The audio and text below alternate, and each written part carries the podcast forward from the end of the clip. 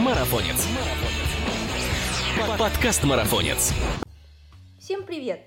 Это подкаст «Марафонец», и здесь мы обсуждаем бег и спорт на выносливость. Тренировки, соревнования, мотивацию, экипировку. Другими словами, все, что делает нас сильнее, а жизнь активнее. Меня зовут Мирова Ася, и сегодня гостем нашего подкаста стал Сергей Шелковой, опытный тренер и член команды горного ультрамарафона «Алтай Ультра Трейл».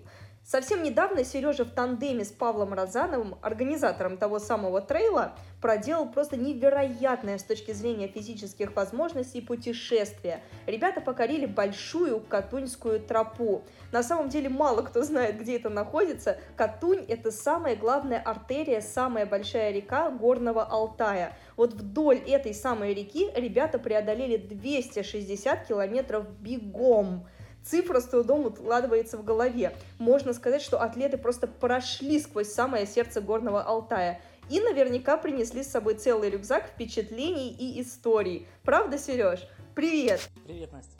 Ой, очень рада слышать твой голос, что ты целый и невредимый вернулся со своего путешествия, потому что нам очень нужен рассказ именно из первых уст. Во-первых, расскажи нам, как идет твое восстановление, как твои ноги, Сереж. Ну, на самом деле, шли мы достаточно спокойно, ровно, поэтому каких-то ультрасиловых нагрузок мы не делали, разве что набор по дистанции в километраже, можно так немножко впечатлиться, да. Плюс набор, ну, на, на, набор не такой высокий оказался, порядка там 4 800, ну, почти 5000 метров на эти все 250-260 километров в целом это не, вполне, вполне себе беговая тропа, поэтому э, сил мы, конечно, поистратили, но плюс э, добавилось еще тот факт, что и стартов э, на этом сезоне особо не было, то есть не нужно было ни к чему толком подводиться, был такой энергосберегающий процесс тренировочный, вот, и в целом мы как бы, ну, денечек отдохнул, дальше побежал на тренировку. Понятно, ты так э, об этом рассказываешь, как будто ты за хлебом сходил на соседний конец Алтая. Просто вообще не устал. А, слушай, вот вы с Пашей уже облазили практически весь Катуньский заповедник в поисках невероятных маршрутов для дистанции вашего ультрамарафона, а, на тренировках вашего кемпа, прошли сотни километров проб и ошибок. И как же вы все-таки добегались до идеи пробежать всю Катуньскую тропу? Кто из вас был инициатором? Ну, безусловно, инициатором был Паша, звонит мне где-то часов в 11, я смотрю на телефоне Паша, думаю, ну обычно он звонит мне ну, максимум до 9. Думаю, значит что-то интересное или срочное. Вот оказалось интересное. Ну срочное. Говорит, что ты делаешь на выходных?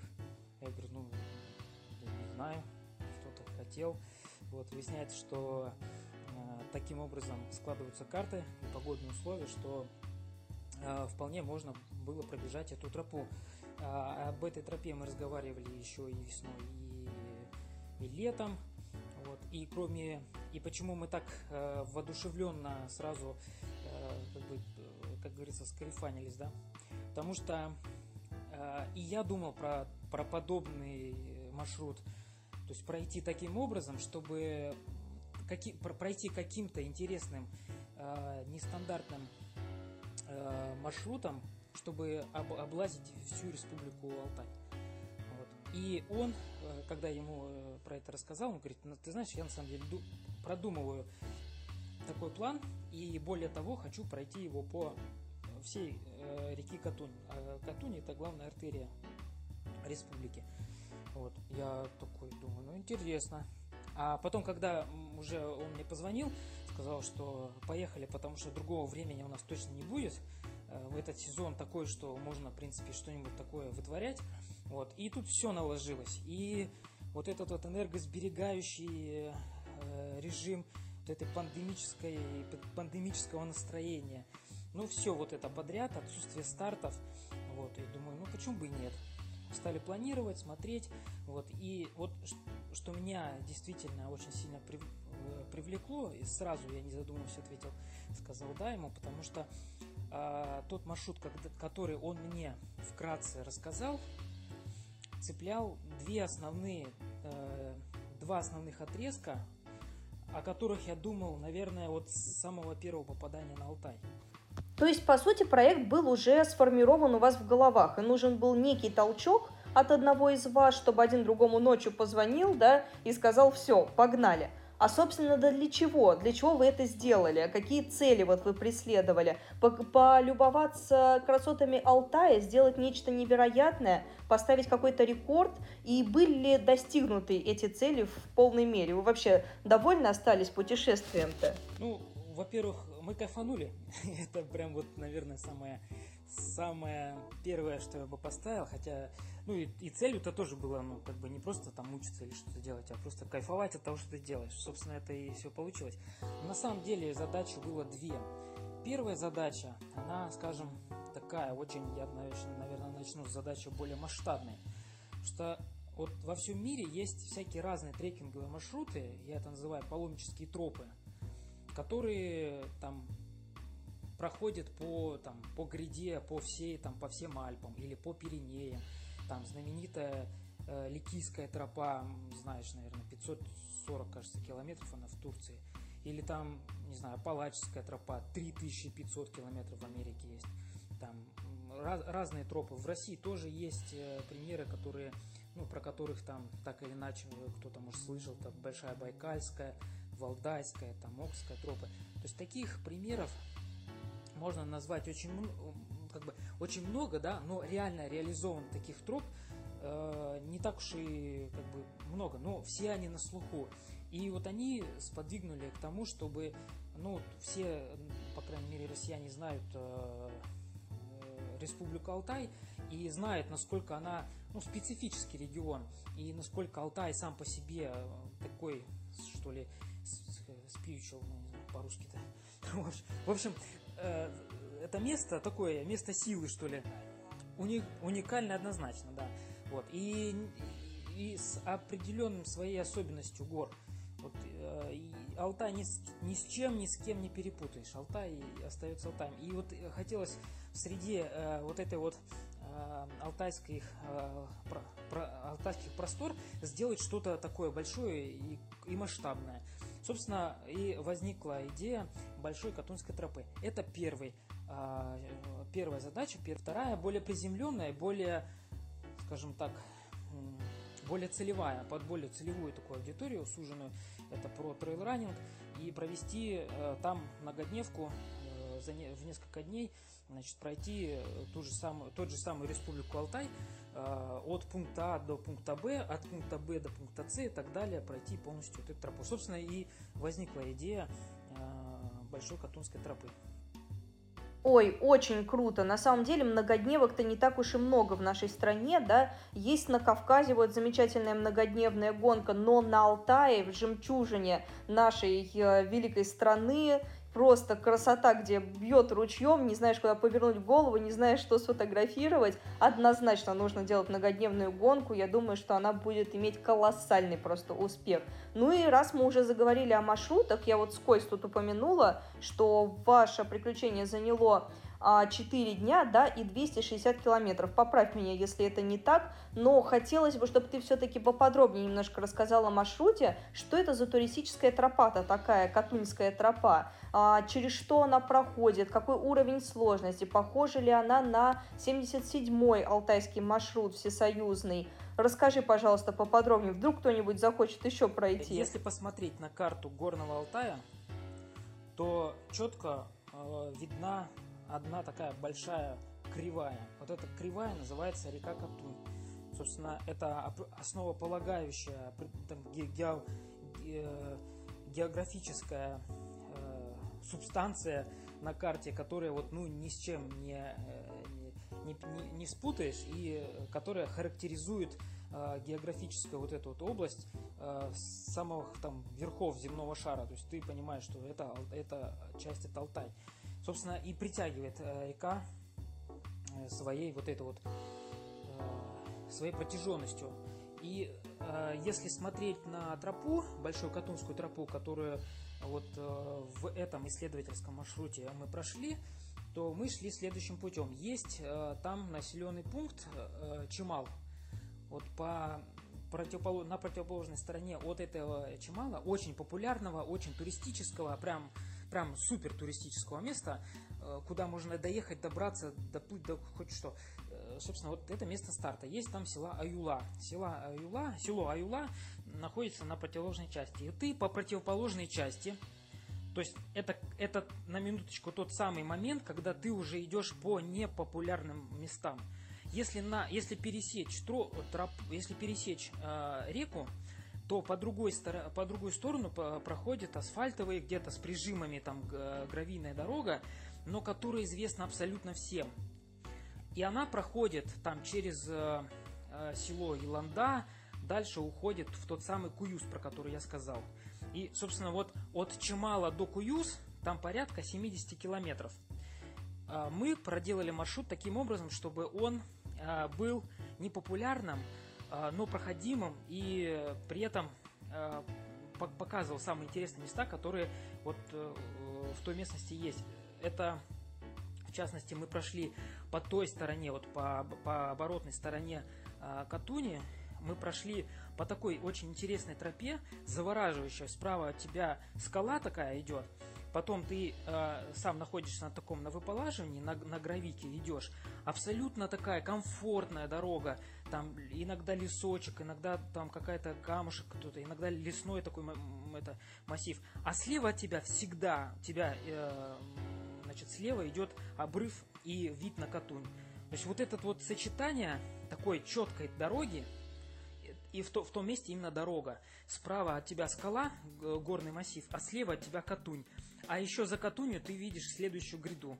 Вот этот вот э, вид, то есть вот только этот вид уже стоит посмотреть, насколько там комфортно. Ты бежишь и понимаешь, что ты находишься прям, ну, действительно дома. Ты прям на, ну, просто кайфуешь от того, насколько кайфово и комфортно тебе бежится. Вот. А потом ты добегаешь до села, до селы, где-то до, до деревни Еланда, это где-то половина, э, первого, э, половина пути первого дня. Это порядка 30 километров. Там, немного, там где-то в этом месте есть Арактойский, так называемый Арактойский мост, один из самых э, там примечательных объектов. Он реально доступный всем, там, но туда народ мало доезжает, просто все останавливаются там до мало еще этого самого. Вот, ты пересекаешь вот это вот очень интересное такое классное место, и в этом месте а, вот ты бежишь, бежишь, да, вот, ну, как бы нам торопиться-то не особо было куда. Мы просто спокойно шли, преодолевали маршрут там, э, там с баранами, с козлами, там кони, коровы, все вот эти наши друзья там были. И тут какой-то момент ты останавливаешься, смотришь, и ты понимаешь, что ты бежишь не просто справа от тебя э, гряда, слева от тебя гряда, а ты оборачиваешься, и ты на какой-то таком пятаке, какой-то такой огромный-огромный цирк. Вокруг тебя на горизонте сплошные горы. Куда бы ты ни посмотрел. Вот абсолютная, прям вот поверхность, вот справа, слева, полностью вся круговая поверхность, она горы, одни горы. Это настолько странное ощущение, что ты в таком каком-то в каком-то в центре какого-то огромного культного круга я не знаю, как это еще передать, но это, короче, очень странное ощущение, что ты прям на пятачке мира, как говорится. Серег, создается впечатление, что ты еще там. Мне кажется, что ты сейчас э, закрыл просто глаза, и вот ты представляешь, как ты бежишь вдоль Катуни, вокруг тебя все журчит, солнышко, а не вот это вот все унылая осень, да? Ты еще в своем путешествии. Я уж сама заслушалась и забыла тебя спросить еще об одном очень важном моменте. Вот ты все рассказываешь так э, слаженно, прям льется потоком речь из твоих э, уст трейлранера, но мне кажется, все-таки не все было так гладко, и, возможно, на маршруте встречались какие-то опасности, может быть, а, какие-то недочеты, над которыми стоило поработать, ошибки, которые можно было не совершать. Расскажи нам немножко, вот, давай каплю дегтя в бочку твоего бегового меда внесем. Что хотелось бы исправить в вашем приключении? Вполне. Вот э, когда ты э, добегаешь первый день, э, ты ночуешь, то есть тебе еще после этого Артурского моста еще 30 километров пробегаешь там, где-то порядка 60 или там 70 километров у нас в первый день получилось. Второй день мы, мы рассчитали как 45 километров а, при наборе порядка 1000, там 1200 метров. И в целом вот этот один, это, это тот самый первый элемент, который мне очень хотелось посмотреть. Туда я еще никогда не заходил. И там уже закон, заканчивается тропа. А, мы сделали небольшой просчет. Точнее, не досчитали. Мы не досчитали количество еды, которое нам нужно было бы по-хорошему взять с собой. А, дело в том, что между вторым и третьим днем подступа нет. То есть у нас была команда, и мы э, как бы э, бежали в первый день, например, мы прибежали, э, команду встретили, на этой, э, на, на половине пути они нас покормили, мы дальше побежали. Во второй и между вторым и третьим днем э, не было места, где машина могла бы проехать. Поэтому мы уже заранее зная, мы стали готовиться к ночевке. То есть мы взяли с собой палатку, взяли с собой спальные мешки и, тогда, и тому подобное. Собственно, э, с этим проблем как бы не возникло до момента, пока ты пока мы не, не, не дошли до той самой реки, до которой нужно было реально исследовать. Потому что на картах очень мало туристов пересекали эту реку, река Сумульта. Это как раз мы, мы, мы не дошли 10 километров до, до назначенного до, до на, на, назначенной места ночевки второго дня. За 10 километров э, преградила нам вот эта речка. Она оказалась настолько ледяной, настолько широкой, что невозможно было просто ее как бы ну, перейти, по крайней мере, вот уже в темнеющем э, Алтае. Мы решили там остановиться за 10 минут, ой, за 10 километров до, до плана. Мы не выполнили как бы, план. И э, перебродить ее на следующее утро. А, и вот когда мы стали вынимать всю эту свою утварь и всю свою еду, мы поняли, что у нас э, на двоих два доширака. На два дня два доширака э, всего. И э, подчесали голову, поняли, что мы немножко попали. Вот, включили энергосберегающий режим, кое-как, значит, э, мы это все перебороли, значит, э, поспали. Выяснилось, что Паша перепутал а, один мешок и взял не спальный мешок, а брезентовый мешок. Фактически на двоих у нас, остал, э, у нас был один спальный мешок. Он мне этот спальный мешок отдал, потому что он мне обещал. А сам под брезентом в итоге ночевал. Ну, я-то спал нормально, но периодически Паша меня будил своей дрожью вот, в палатке. Тоже вот один из тех моментов, которые не пошли не по плану. Именно уже такие де- детальные моменты. А на следующее утро, когда нам, мы все-таки решили пробовать перебродить, мы, мы два часа примерно пытались э, это сделать, у нас не получилось. И вот тут мы решили, значит, э, сделать, значит, ход конем и пойти по плану Б. Вернуться там до моста, который мы прошли за 5 километров до, до стоянки, выйти уже на тропу, которая на, на Чуйский тракт автомобильный, встретиться там с командой, э, покушать. И на третий день, вместо того, чтобы проходить по Катуне, у нас получилось такой, э, ну, отошли от маршрута, дошли до э, тропы, до, до Чуйской трассы, до Чуйского тракта, и нас машиной мы проехали 60 километров. То есть мы как бы формально мы не прошли по вдоль всей Катуни. У нас получился такой кусок оторванный в 60 э, километров по трассе. Там теоретически в целом реально можно сделать э, красивый маршрут, э, не по дороге, но это плюс 2 дня.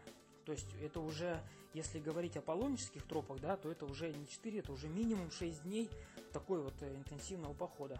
Вот. Это, собственно, вот чем закончился третий день.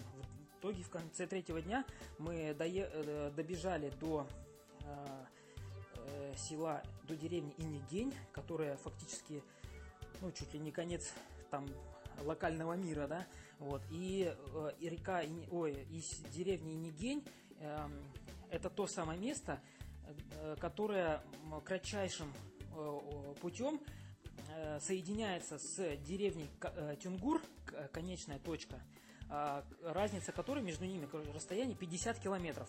А если ты на машине, но, но там дороги нету, а, а если ты на машине едешь, то ты объезжаешь всю эту гряду, там по порядка получается около 400 километров. То есть, и да, и была такая э, в 35 что ли году, э, история о том, что э, вот, это 50, э, вот эти 50 километров сделать э, по вдоль Катуни, сделать эту дорогу. Дорогу сделали, но плохо. Людей там, к сожалению, казнили за то, что якобы плохо ее сделали. Ну, там реально было очень невозможно было проехать. Эту тропу закрыли. Но по, фактически она осталась. И даже были проекты такие, по-моему, 5 НИФ, что ли, там уже проезжало. Просто спортивное как бы преодоление, экстре, экстремальное, экс, этих, экстремальное преодоление туристов, а они преодолевали каким-то образом, макаром. Ну там такие жуткие, красивые и опасные приж... А как же вот в таких э, жутко красивых, но в то же время опасных и диких местах, где нет совершенно никакой связи с внешним миром, да, там практически связь отсутствует. Дороги для подвоза воды, для подвоза продовольствия, связи с командой также отсутствуют. Вот как же решался вопрос с безопасностью тогда? И вообще, была ли у вас поддержка на трассе, которая в любой момент могла бы вас эвакуировать, а, подвести необходимые медикаменты, а, либо продовольствие? Э, ну, смотри, во-первых, у нас была команда. Это э, снимало огромный э, пласт головной боли, который на этапе просто ну, прохождения маршрута реш, э, э, решался бы. Если бы их не было, было бы намного сложнее. Во-первых, э, у нас было место старта. Нас подвезли, там все это красиво, мы это организовали, пофотографировали и там еще что-то поснимали.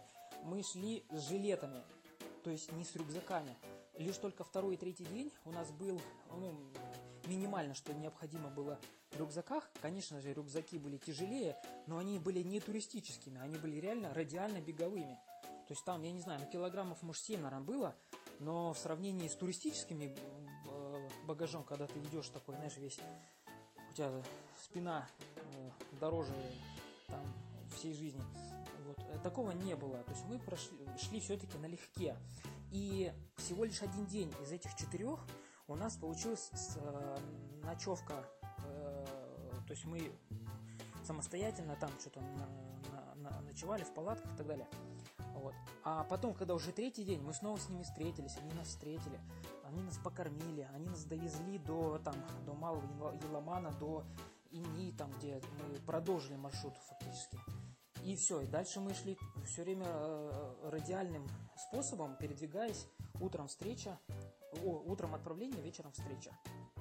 Фух, ну успокоил. Значит, поддержка у вас на трассе все-таки была, и одних вас надолго не оставляли. Кстати, вот хотела спросить по поводу оставления вас одних на трассе. А, вопрос немножечко личного характера, но интересный, я думаю, для многих. Вот мы все знаем, что длительный бег – это стресс не только для организма, но и для нервной системы, да, в первую очередь.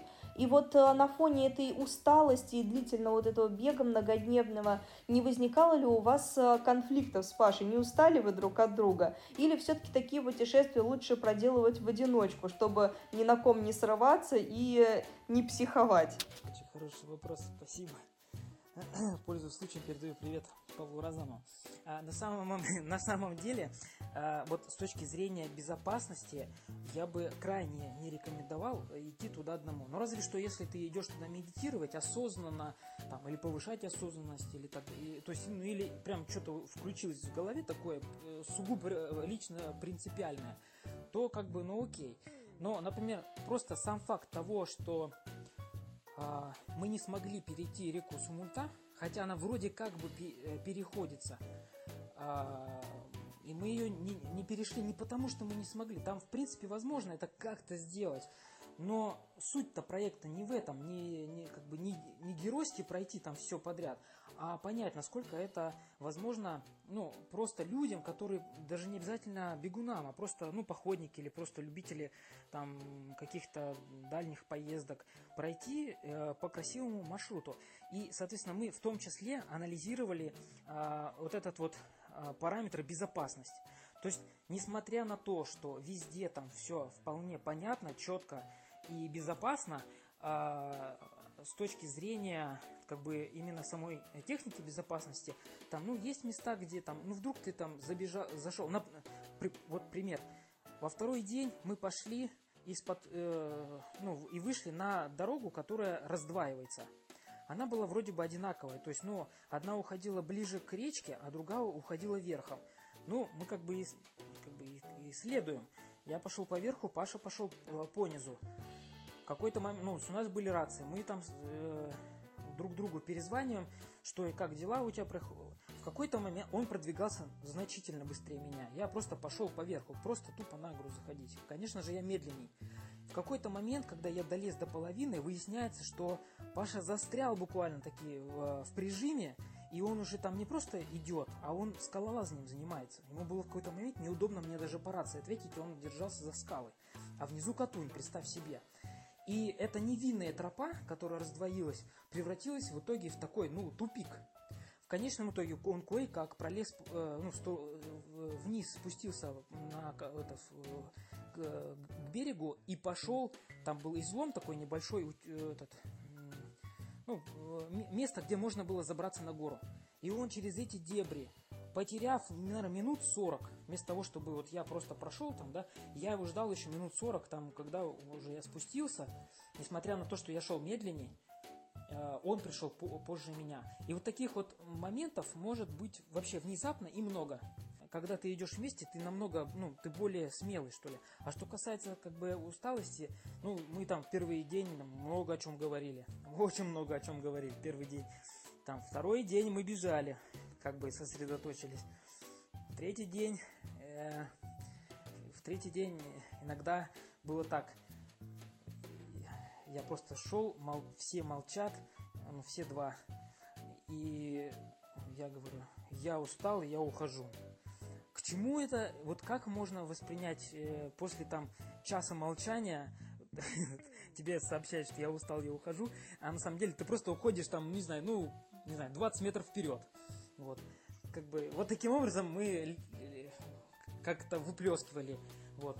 А все остальное, на самом деле, вот э, можно еще здесь добавить э, коротко о том, что э, вот это был такой момент, когда э, вот это вот, я вернусь, да, к, в каком году это проходило, это исследование, в 20-м, когда то карантин, то там еще что-то, отсутствие всего. То есть ты, ты, ты дорвался до такой свободы. Представляешь, и ты идешь 4-5 дней, ты просто ну, в своих родных э, просторах, и насколько тебе кайфово от этого. Вот просто э, даже вот просто подумать только одна мысль это насколько вы, высвобождает. Поэтому я все эти четыре дня проходил в такой гармонии, знаешь, мне так было кайфово, я просто бежал и улыбался.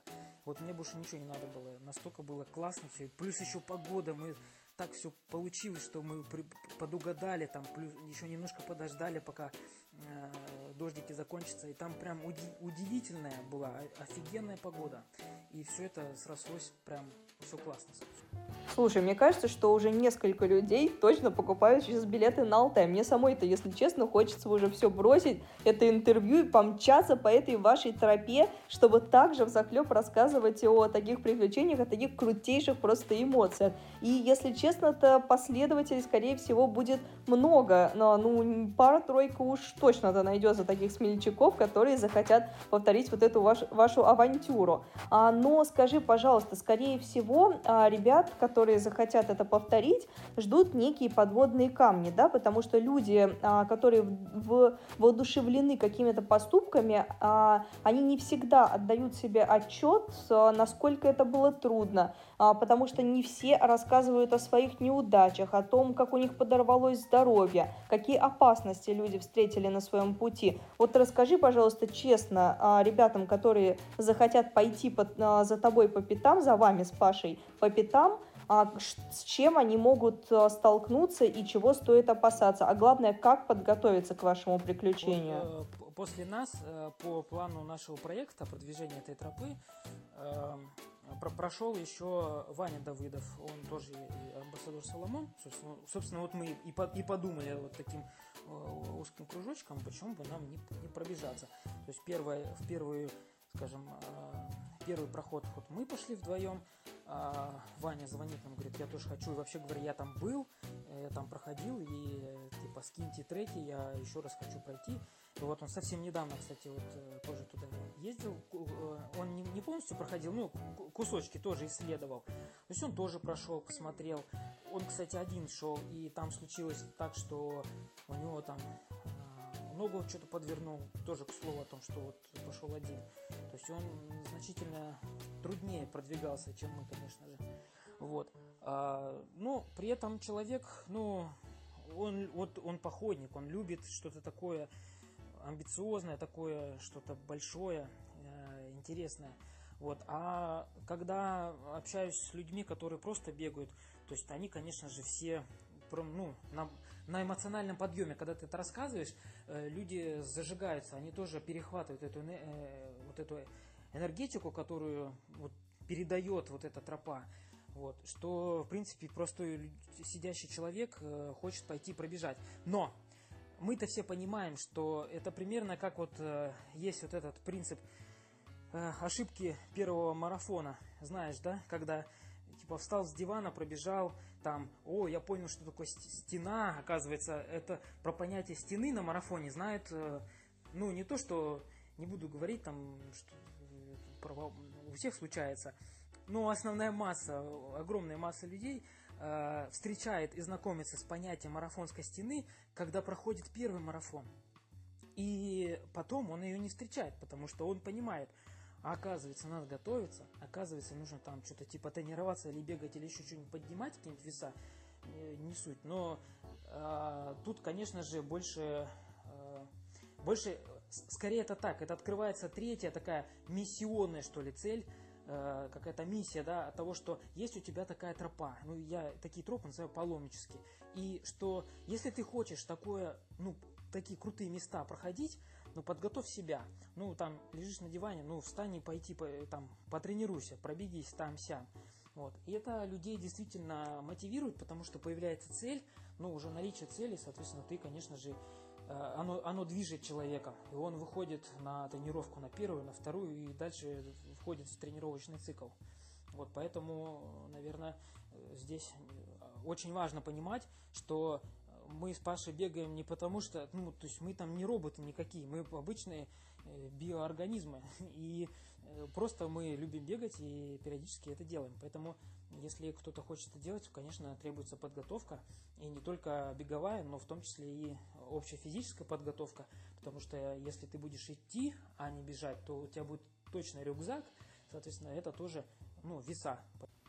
То есть, другими словами, прежде чем выходить на любую тропу, не обязательно Катунинскую, любое многодневное приключение, да, особенно когда ты идешь по стопам, вдохновившись на эмоциях а, после рассказа какого-то а, человека, да, походника, бегуна, то нужно отдавать себе отчет, что нужна подготовка не только физическая хорошая, но еще и психологическая и а, материальная, да, в плане экипировки, чтобы не получилось, как у вас, например, со спальным мешком. А также нужно понимать, что если ты вдруг где-то посреди там тропы, вот, например, до деревни Нигень, где нет никакой коммуникации с внешним миром, да, психанул и захотел вдруг пойти обратно, то там тебя никто обратно не заберет, э, на коне никуда не довезет, то есть ты остаешься со своим напарником или с собой, да, лучше с напарником, как ты уже рассказал, одному такие путешествия нужно быть очень подготовленным человеком, а вот, э, то есть нужно готовиться, да, вот э, это основной э, совет. Да, действительно так. Ну, ты, конечно, можешь заявить, то есть у нас один из, одно из, как бы, один из этапов это все-таки сделать эту тропу более официальной. И когда ты идешь на какую-то гору, там говоришь там спасателям, я пошел на, на гору, соответственно, если ты не пришел вовремя, они уже что-то там суетятся. Ну, может быть, здесь в меньшей степени, но тем не менее не каждый, кто идет на, на, на гору, там, менее сознательный человек, не сообщает спасателям о том, что он ушел в гору. И потом, ну, и он понимает на горе, что если что, его никто не ищет. Вот. Поэтому здесь, конечно, нужно себе отдавать отчет в том. Совершенно верно, Сереж. Слушай, вот ты рассказал самую страшную историю про то, как вы бродили вот эту вот реку бурлящую, да, в ночь. А теперь э, посмеши нас немножко напоследок. Давай закончим на хорошей ноте. Расскажи теперь нам самую смешную историю, которая приключилась с вами за это приключение. О, ты не поверишь. Ты знаешь, когда это случилось? Это случилось в том месте, где мы пытались перейти э, реку. Но немножко, немножко, как бы, вот мы, мы пришли на второй день в конце, э, нашли там стоянку. Э, нашли стоянку, решили, что мы там, значит, поставим палатку, возьмем костер, разожжем, открываем, значит, э, открываем рюкзаки, понимаем, что у нас-то на вечер э, два доширака, ну, мне один, ему один, а на утро кашка-минутка, ну, вообще как бы ни о чем. И мы уставшие, ну, реально подустали. А, и у меня еще почему-то, я не знаю, что за тотемное животное меня преследовало, э, вот, но каждый раз, периодически, вот на старте, во время прохождения, э, я встречал мышь. И в особенности я, я с ней э, общался, когда я где-то спал. То есть я там, мы в первую ночь ночевали в юрте, вторую ночь, собственно, мы ночевали вот в палатке, там следующую ночь мы ночевали тоже там в, в юрте в отеле. Э, и все эти дни меня преследовала мышь. То есть ребята прям ну, смеялись надо мной, что вот она все время, я ее куда-то вожу, куда-то ее прячу, она потом меня еще и мучает ночью. Так вот, самое смешное... Насколько я помню, эта мышка, по-моему, еще с тобой э, в лагере вот в этом тренировочном была, да, когда вы летом сборы проводили, и все над тобой еще прикалывали, что она у тебя в юрте постоянно живет, а ты ее подкармливаешь, да? Да, вот, да, да, да. Вот они поэтому, поэтому они, давай надо мной стебаться, что я прикормил эту мышь, когда был на кемпе, вот три недели мы проводили, каждый день я оставлял мыши на, на кемпе э, одну, э, эту, одну шишку, э, кедровую шишку, она ее за ночь съедала. У меня потом в конце третьей недели, когда там, пришли э, проверять, все ли я взял все ли вещи, увидели такой жуткий срач. Просто, ну, ну представь себе, 21 шишка, ее поглодала вот эта мышь одна.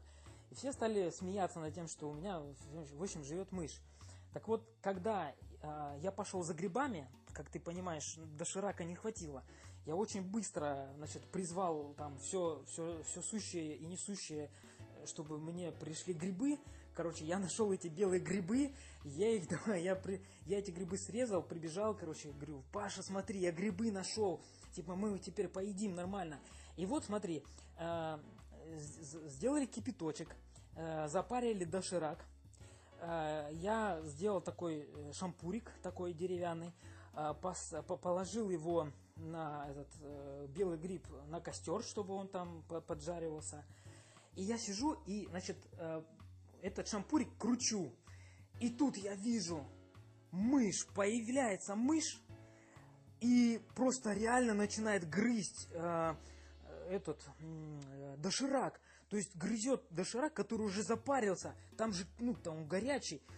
А он эту пластмассу, она мышка, давай пластмассу грызть. И у меня такая две, в голове у меня просто две как бы мысли. Первая, она сейчас обожжется, но еще первее мысль, мысль была, что ты мышь, у меня доширак мой не отоберешь. И я такой, вот ты представь себе, я такой сижу, говорю, мышь, уйди, такой, уйди отсюда. Паша такой ничего не может понять, а уже темно, а я, мышь только я вижу. Потом я очень долго ему объяснял и доказывал, что она реально была, потому что вот, вот там она покусанная была. Я говорю, смотри, Паша, видишь, покусанная, я ее реально видел. Вот. В общем, мы очень долго потом еще с этой мышью разбирались. То есть в своем ментальном здоровье ты уверен на 100%, и возможность галлюцинаций насчет мыши ты отрицаешь. Я периодически потом спрашивал, ты видишь вот это, ты тоже видишь? И вот это ты не видишь? И, в общем, я все время его спрашивал, видит или не видит то, что вижу или не вижу, соответственно, я. Поэтому тоже один из моментов э, долгого перемещения.